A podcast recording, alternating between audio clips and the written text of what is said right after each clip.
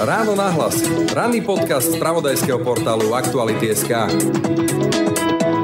Zoberme si povojnové pogromy, zoberme si povojnové násilie na tých, ktorí prežili a prišli domov. Nespokojní totiž neboli len tí, ktorí zarizovali a teraz boli nervózni z toho, že pôvodný majiteľ si chce zobrať svoje veci naspäť, ale boli tam aj ľudia, ktorí prišli takýmto napríklad polnostiam, dostali neobývané farmy a zrazu sa ten majiteľ vrátil. A potom samozrejme partizáni, pretože partizáni mnohí dostali národné správcovstvo nad takýmito majetkami. A zrazu, keď sa začalo hovoriť o reštitúcii, tak začali byť nervózni až agresívni. Ale predpokladám, že potom, keď im to bolševici po 48.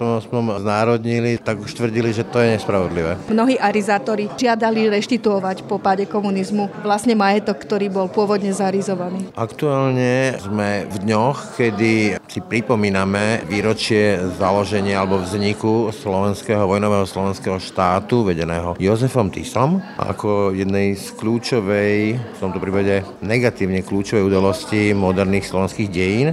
Otázka je, čo vlastne o našich vlastných dejinách a o tomto období slovenského štátu vieme. Na jednej strane sú tu udalosti arizácie, vedúce až deportáciám, na druhej strane sú tu slova napríklad bývalého arcibiskupa Sokola o tom, že nebola tu vojna, žilo sa tu dobre. No a na túto tému práve Nadácia občianskej spoločnosti v spolupráci s ďalšími inštitúciami robila výskum, čo vlastne o tomto vieme, čo vieme o arizáciách, deportáciách, Jozefovi Tisovi a tak ďalej. No a na tom výskume participovala etnologička Monika Brzguľová. Keď nič iné, tak sa ľudia v tejto krajine naučili, že Židia trpeli, že tu bol holokaust, čo sa im dialo a preto sa o tom hovorí takto. Iné menšiny, iní dnes problematizovaní príslušníci menšín sa takéhoto chápavého prístupu ho nežijú, nezažívajú ho. Počúvate Ráno na hlas. Pekný deň a pokoj v duši praje Braň Robšinský.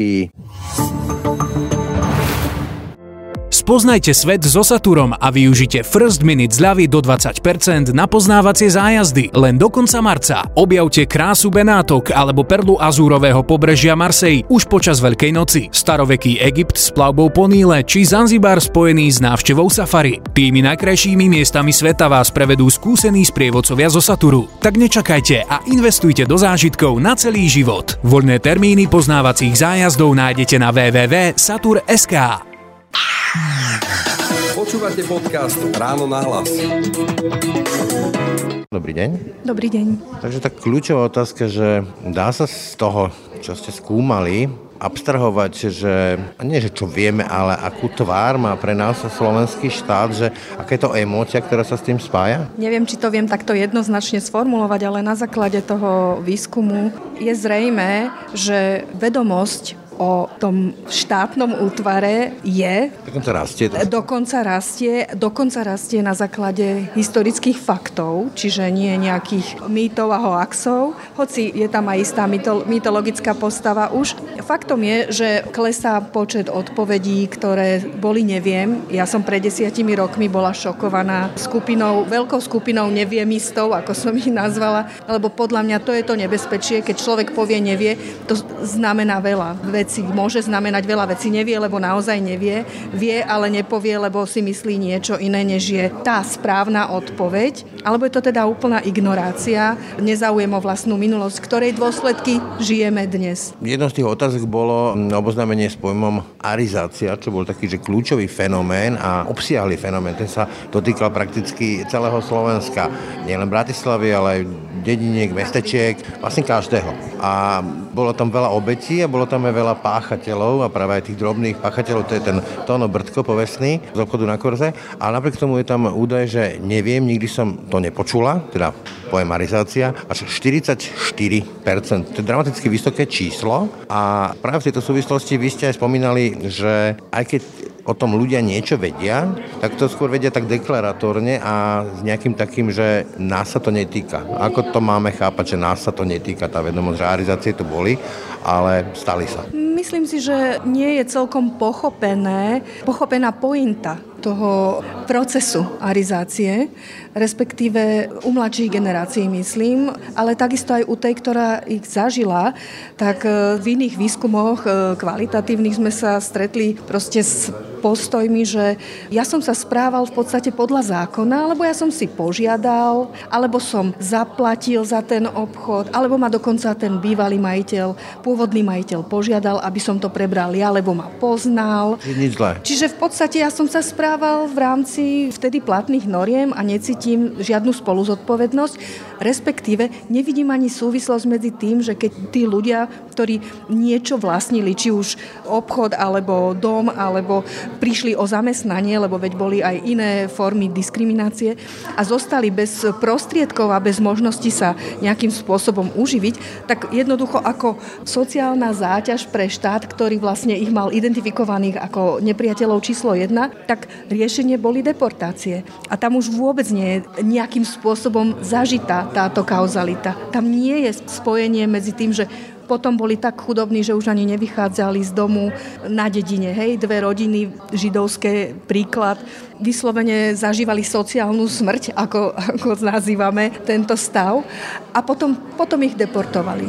Potom vlastne logicky sa tí ľudia budú pýtať, že čo tu vlastne robia tieto v údovkách socky, treba ich niekam dať preč, aby sme ich nemali na očiach. Aj. Hej, že tam samozrejme bola dynamika aj hodnotenia vzťahov na tejto situácie, ale v konečnom dôsledku jednoducho tamto prepojenie nie je. No v každom prípade, ale autoritárne, totalitné režimy, akoľvek nazveme aj Tisov, slovenský štát, autoritárnym alebo stavovským alebo totalitným, oni stoja na nejakom takom tichom alebo viac hlučnom súhlase väčšiny.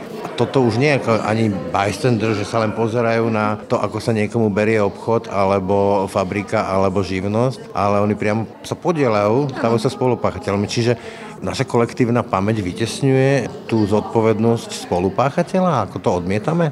A ja myslím, že do našej kolektívnej pamäti sa to ešte vôbec nedostalo. Že jednoducho takto nerozmýšľajú ľudia.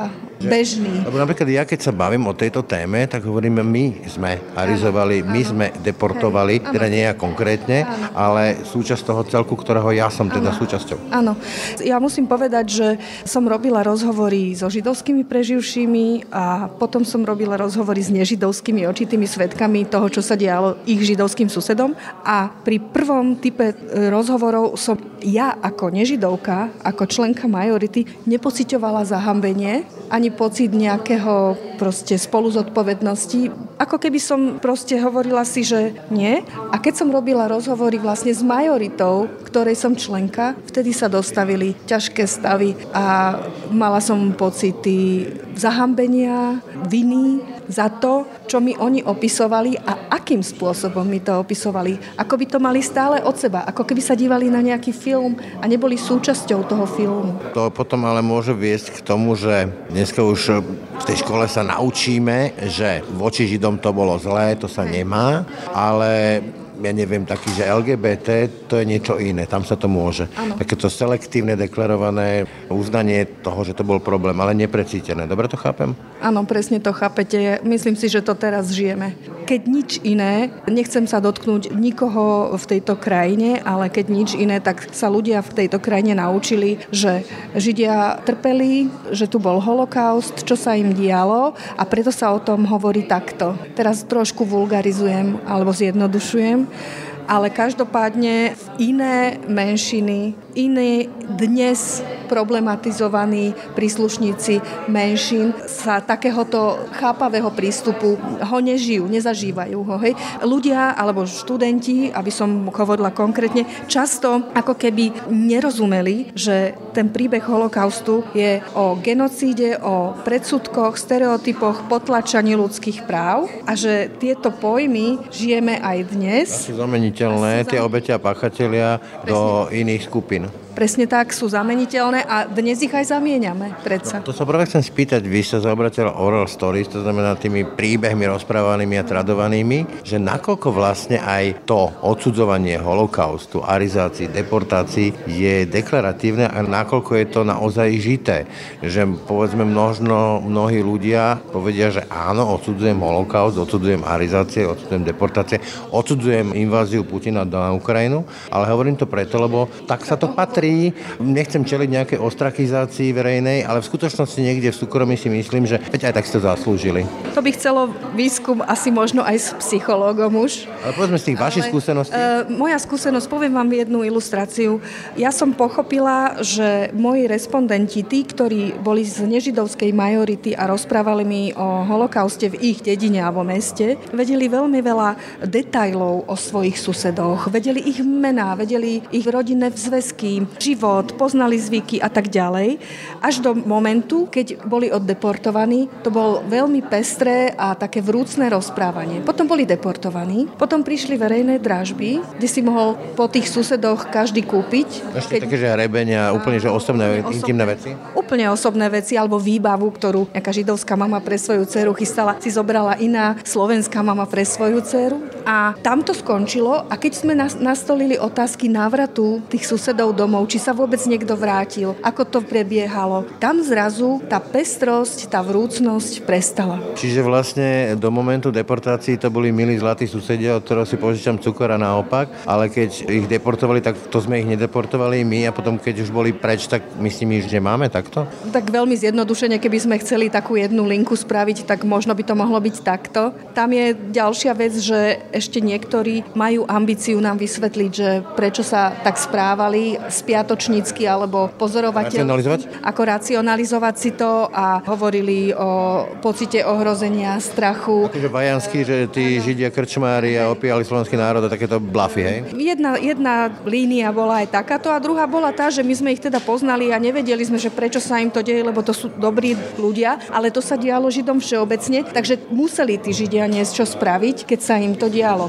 Prípadne robili to Nemci, nacisti a my sme museli, hej? Nie, tí páchatelia na tej lokálnej úrovni boli naši manželia, bratia, otcovia. Čiže popieranie viny. Hej. To mi napadá aj taký ten Kešľovského film z Dekalógu, kde vlastne sa tiež vracia obeť z koncentráku a nevie sa domôcť tých drobností, ktoré zostali po jeho už nebohých, mŕtvych, zavraždených predkoch a vlastne tí miestni ho berú ako votrelca, ktorý vlastne také zrkadlo im robí. Ano. Toto aj u nás platné? No, veď zoberme si povojnové pogromy. Zoberme si povojnové násilie na tých, ktorí prežili a prišli domov. Boli v 45., 46., dokonca aj v 48.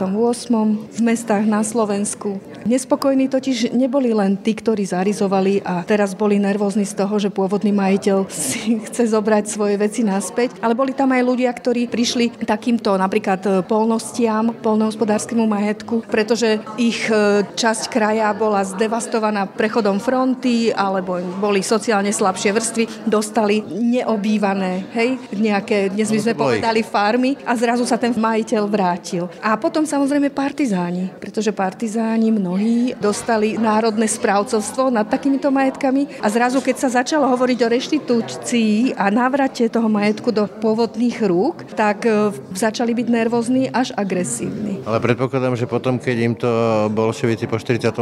znárodnili, zoštátnili, tak už tvrdili, že to je nespravodlivé. Určite a mnohí, a mám potvrdené od právnikov v 90. rokoch, mnohí arizátori žiadali reštituovať po páde komunizmu vlastne majetok, ktorý bol pôvodne zarizovaný. Ktorý vlastne ukradli Židom. Áno. Fascinujúci národ sme, ale to, čo hovoríte, z toho vyplýva, že my sme v podstate absolútne neodolní voči tomu, aby sa to niečo také zopakovalo. My to radi hovoríme, aby sa to nestalo nikdy viac, ale možno nikdy viac konkrétnej jednej skupine, o ktorej sa hovorí, to znamená Židom, ale kľudne sa to môže zopakovať na úplne iných skupinách. Hovorím napríklad LGBT alebo nejaká romská menšina alebo niečo podobné. Áno, veď zoberme si, že tu máme romskú menšinu, ktorá je najväčšia menšina na Slovensku a časť z nej žije v podmienkach, ktoré si my nevieme ani predstaviť a my ako majorita hovoríme, že si za to môžu sami a necítime ani trochu zodpovednosti za situáciu, v ktorej oni v generačnej chudobe žijú 5-6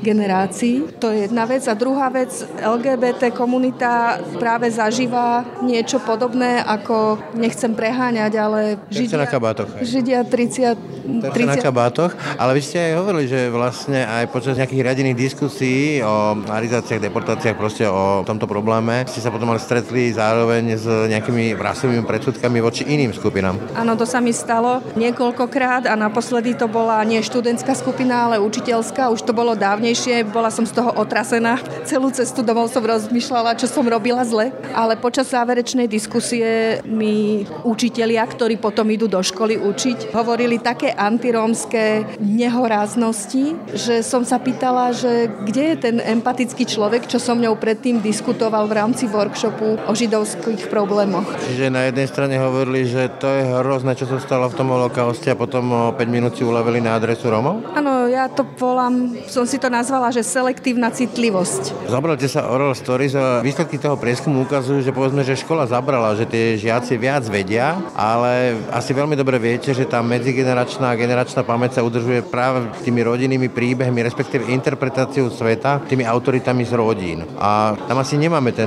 holokaust ako niečo zlé zažité, keďže sme vlastne jeho páchatelia, spolupáchatelia, prípadne bystanders, teda ako pozorovatelia. No, to je podľa mňa viac rovín.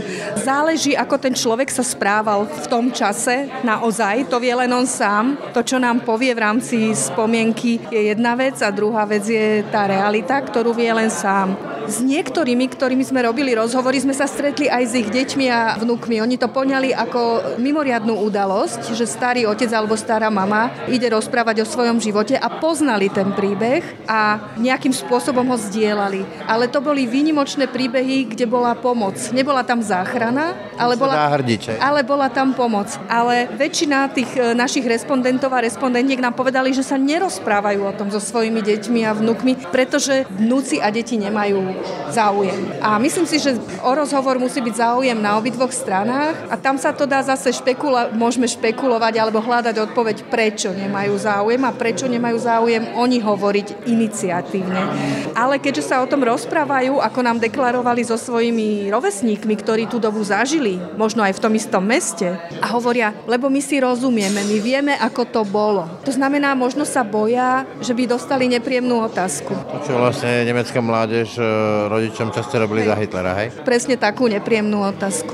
No, veľmi zaujímavým pre mňa bola aj odpoveď na otázku toho mýtu, že Tiso zachraňoval Židov, kde je pomerne silná skupina, okolo 30% a viac, ktorá si myslí, že to tak bolo. Ale ešte zaujímavejšie pre mňa je, že, a to ukazuje tie odpovede na ďalšie otázky, že akoby sa radikalizovali tie názory, že stále tu zostáva tá skupinka, ktorá obhajuje alebo ospravňuje tie arizácie toho Tisa na úkor tých, ktorí nevedia, voči tej, kde rastie odsúdenie týchto javov. Čiže akoby sme sa radikalizovali v tom, ako interpretujeme minulosť? Neviem, či to nie je prísilné slovo. Myslím si, že je tu istý rozdiel v tých názoroch, ktoré sú akoby hraničné, to, čo hovoríte. A myslím si, že ale tu by sa dalo, tak ako vo všetkých polarizačných témach, je tu podľa mňa kľúčová práca autorít. Nie len vzdelávania, ale aj autorít, ktorí sú viditeľní.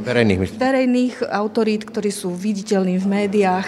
Čiže napríklad to, čo neviem, Igor Matovič a ja som nejaký, že ako Žid, alebo ulica vo Varíne, alebo aktuálne Ďor Dimeši a blahoslavený Esterházy a tak ďalej a tak ďalej. Toto sú tie signály, ktoré môžu ako formovať? Áno, tie určite formujú a možno výraznejšie, ako by sme si chceli pripustiť. Pretože tie spochybňovacie, trivializačné spodné vody rozmelňujú aj možno tú vedomosť, ktorú si ten mladý človek nesie zo školy, hej?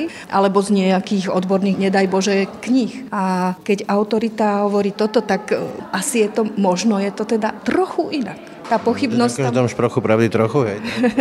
Tak je to naše obľúbené, že každá minca má dve strany? Áno, že nie je nič čierno-biele a tak. Majú vlastne ešte, povedzme, že mladí ľudia záujem o tie príbehy, akí sme boli, nazvime to takto, They Were, ako ten známy film? No, je to podľa mňa čoraz ťažšie. Je to pre nich veľmi ďaleko, 80 rokov, 84. Ale to sú vzorce správania. Áno, ale sa tak neučia. Neučí sa o tej minulosti ako o vzorcoch správania. Čiže učíme to len ako nejaké že numerické dátumy a deklaratívne vedomosti bez kontextu zažitého, použitia v živote a tak? Nechcem zovšeobecňovať, pretože neviem, ako učia všetci učitelia. Ale poznám učiteľov, ktorí učia veľmi dobre, ale učia kontextuálne. Učia, keď sa toto dialo u nás, čo sa dialo mimo našu republiku, alebo ako súviselo to, čo sa dialo u nás s tým, čo sa dialo mimo republiku. Ako sa to týkalo mňa? Ako sa to týkalo nás? A áno, u nás sa žilo dobre, lebo tu nebola vojna, ale potom prešla fronta a tá ako keby buldozer prešiel po krajine, všetky tie spomienky zahladil, hej, dal ich pod vrstvu hliny. A my vlastne ako keby sme ich teraz vyhrabávali to, že aha, tuto sme sa správali takto. Neboli sme obete, my sme boli fajn, ale to neznamená, že okolo nás sa mali všetci dobre, keď naražame na niektorých ľudí, ktorí tvrdia, že za Slovák štátu sa žilo dobre. Čiarka, že na úkor koho, hej? Na úkor koho a komu?